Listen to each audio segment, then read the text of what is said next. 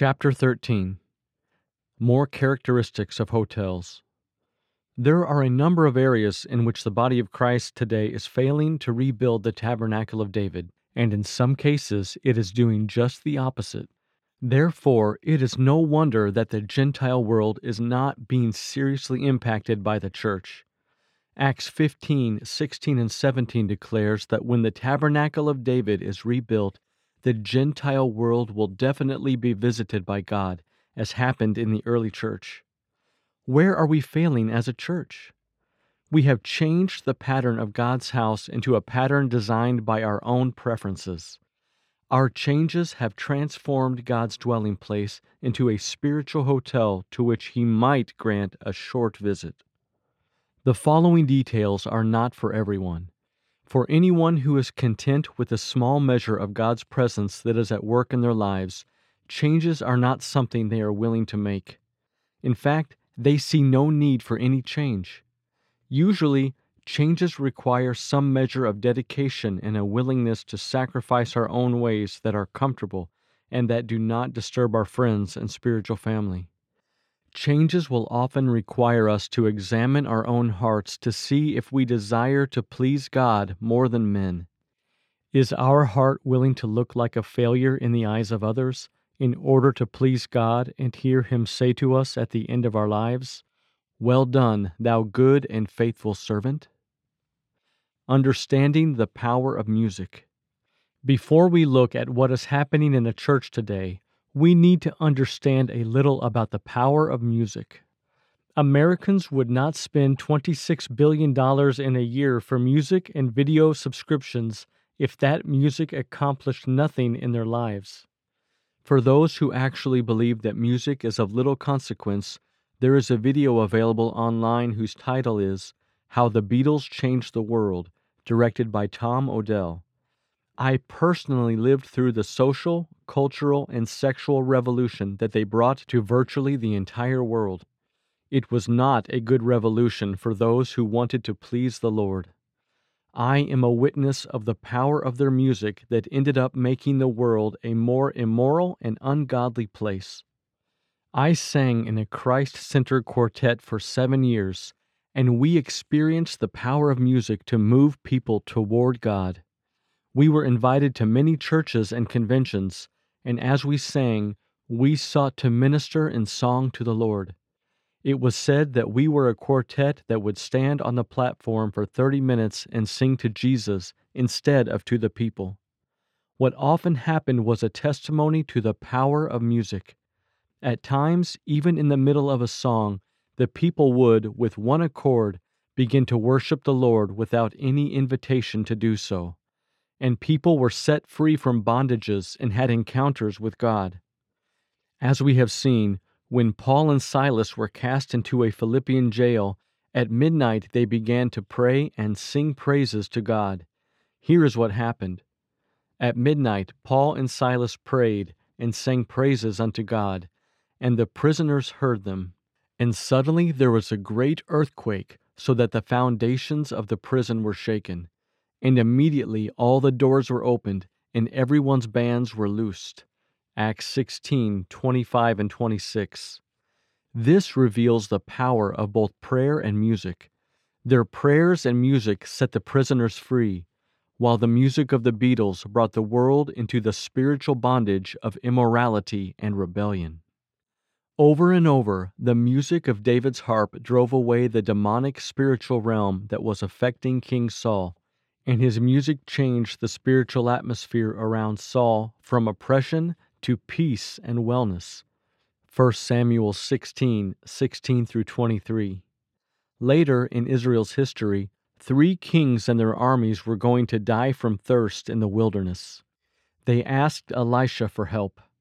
When he came, he rebuked the wicked king that was among them, and then told them to bring a musician to play before him. As the musician played, the presence of God came upon Elisha, and he prophesied a great deliverance from God. And water was supernaturally provided for them, and God gave them victory over their enemies. 2 Kings 3 14 through 25. What an incredible message about music was given to us by the Lord through that event. God's presence came as a result of the music, and the water of life was given to the thirsty, and victory over the enemy occurred as a result. Personally, I have seen many examples of the power of music to produce both good fruit and bad fruit in the lives of those who hear it. Some years ago, we had a carpenter who did many projects for our ministry. We tried different ways to share the Lord with him, but he was completely hardened against the Lord and wanted nothing to do with him. One day, he and I approached the door of our house, and the door was open. Inside, our daughter was playing the piano, and the presence of God was flowing out through that open door. As we approached, the carpenter recognized that God was there, and from his comments, it was obvious that his hard attitude had melted. I asked him if he wanted to pray, and he said yes. So we prayed together that the Lord would save him and bring him into his life. I am sure that he was never the same again, although we had no further projects for him to do. Apparently, the Lord was giving this carpenter enough projects to do for us so that he would finally end up humbling his heart in the presence of the Lord. We are ministering to the youth with our music. Many pastors have told me that they are ministering to the youth with their music. This is why much of the music they use was written and played by youth and for youth. There are several problems with this concept. First, the body of Christ has been called by God to rebuild the tabernacle of David. The importance of music is revealed in the biblical pattern for his tabernacle. He had singers and musicians playing to the Lord 24 hours a day, seven days a week. All Christians are called to be priests, but Revelation 1 6 declares that God hath made us kings and priests unto God and his Father. To him be glory and dominion for ever and ever. Note that we are called to be priests unto God and to give Him all the glory. As priests, our worship, praise, and music are to be directed toward God, not toward youth or to any other person or thing. Also, all our praise and worship are to be ordained by God, not by youth or others.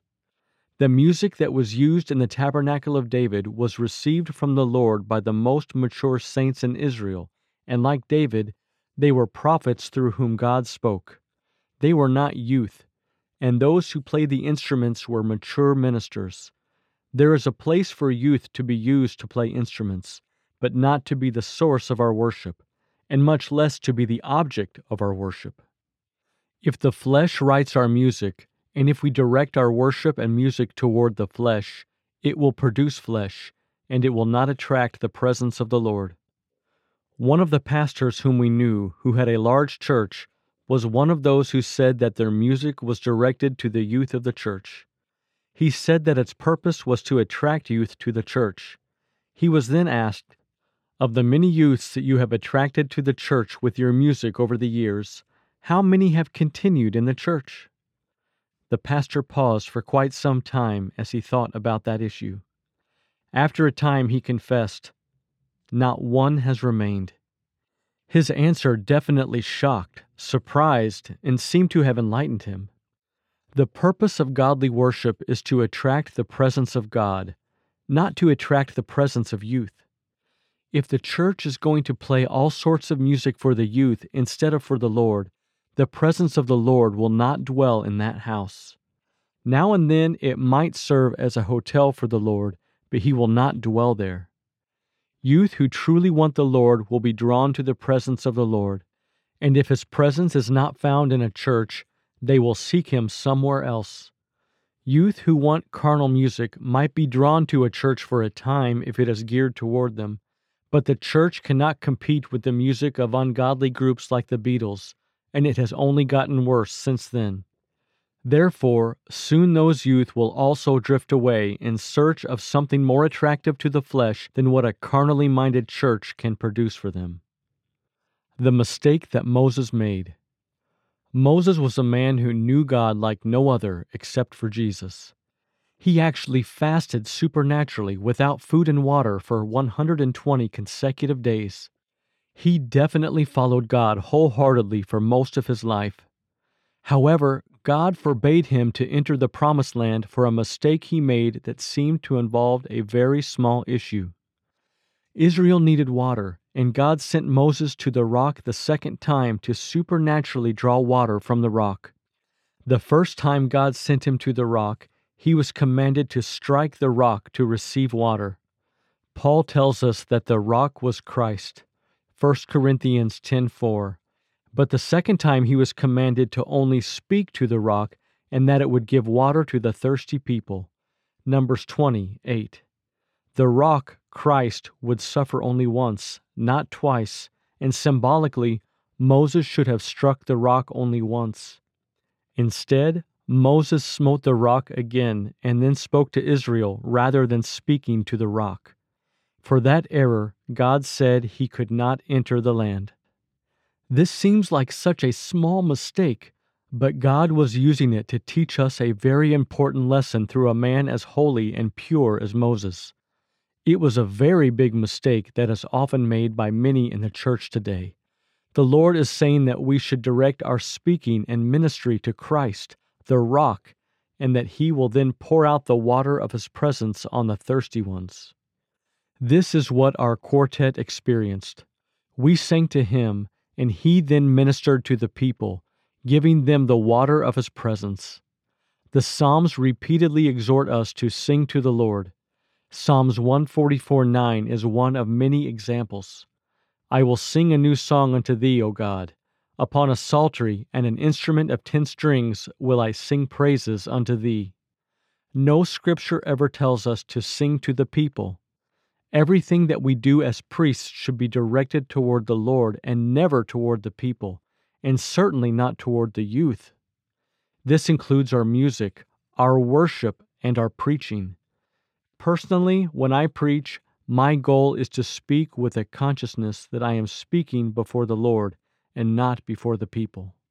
In light of what God showed us through the mistake that Moses made, it is not at all too strong of language to say that to minister to the youth with our music is an abomination in God's sight. God will minister to them if we learn to minister to Him in a way that attracts His presence so that the thirsty youth can drink from His fountain. So, when we minister to the rock, we are in fact doing the only thing that can bring life to the youth or anyone else. It is then that the Lord will minister to the youth. If we attempt to direct our ministry to them, we will bring them death.